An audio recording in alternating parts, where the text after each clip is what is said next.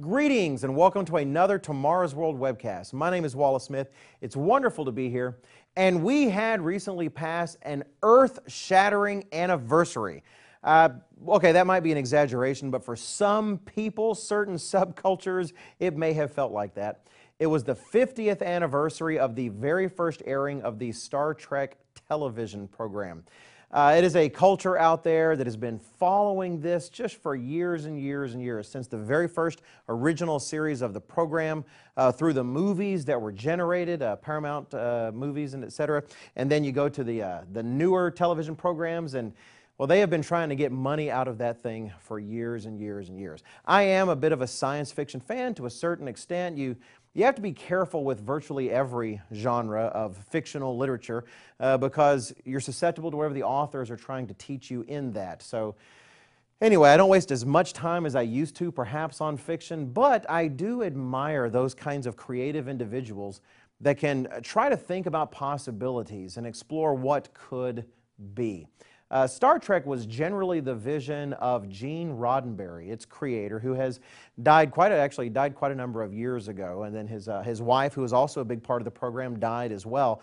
But many people all over the world are still faithful to the vision that he tried to express and teach and communicate and perhaps even evangelize in that program and in that franchise and its series, uh, the various series that have come out from that.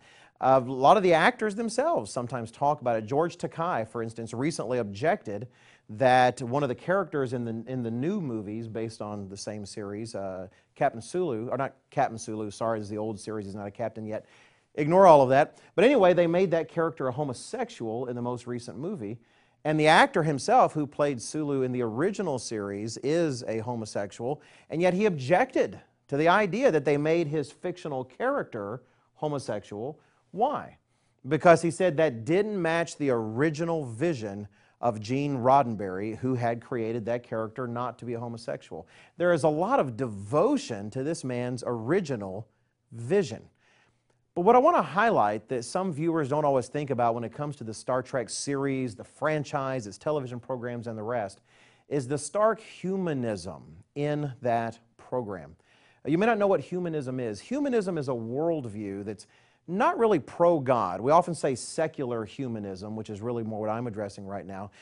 Its idea is that somehow mankind is at the center of ethics and worldview, and that we have this ability ourselves to somehow craft the future. Uh, it elevates mankind to a level that, frankly, there's no room for mankind on that level.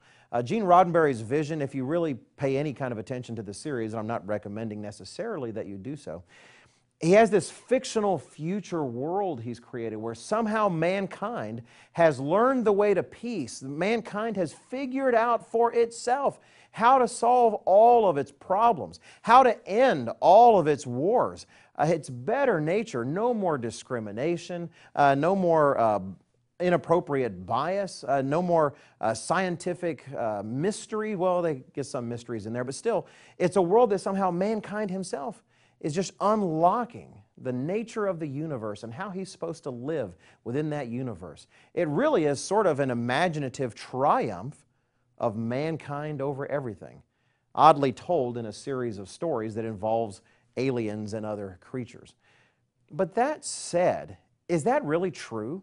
Can Star Trek ever come to pass? And I'm not talking about the, the technology and phasers and transporters and all of the rest.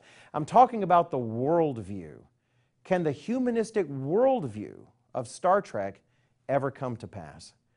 I know if we look at our past, it certainly indicates that's probably not going to happen. As part of what a lot of Star Trek folks hope to inspire, is that we'll get past our past, if you will. But God Himself reveals that that's just not going to be the case. He tells us in Scripture, for instance in Isaiah, that the way of peace we have not known. It's not a part of our nature to actually create peace. Uh, the scriptures tell us more than once that it's just not really in man to direct his own steps, that spiritual knowledge is spiritually discerned, that we need our Creator. We need a God. We're just not going to find it all out ourselves. The vision of Star Trek can be inspiring sometimes. It can cause people to be excited about the, what the future may hold. But God in heaven reveals something very different. And the vision of Gene Roddenberry, frankly, is more fantasy than vision. Thanks for watching. Please check out all we have at tomorrowsworld.org.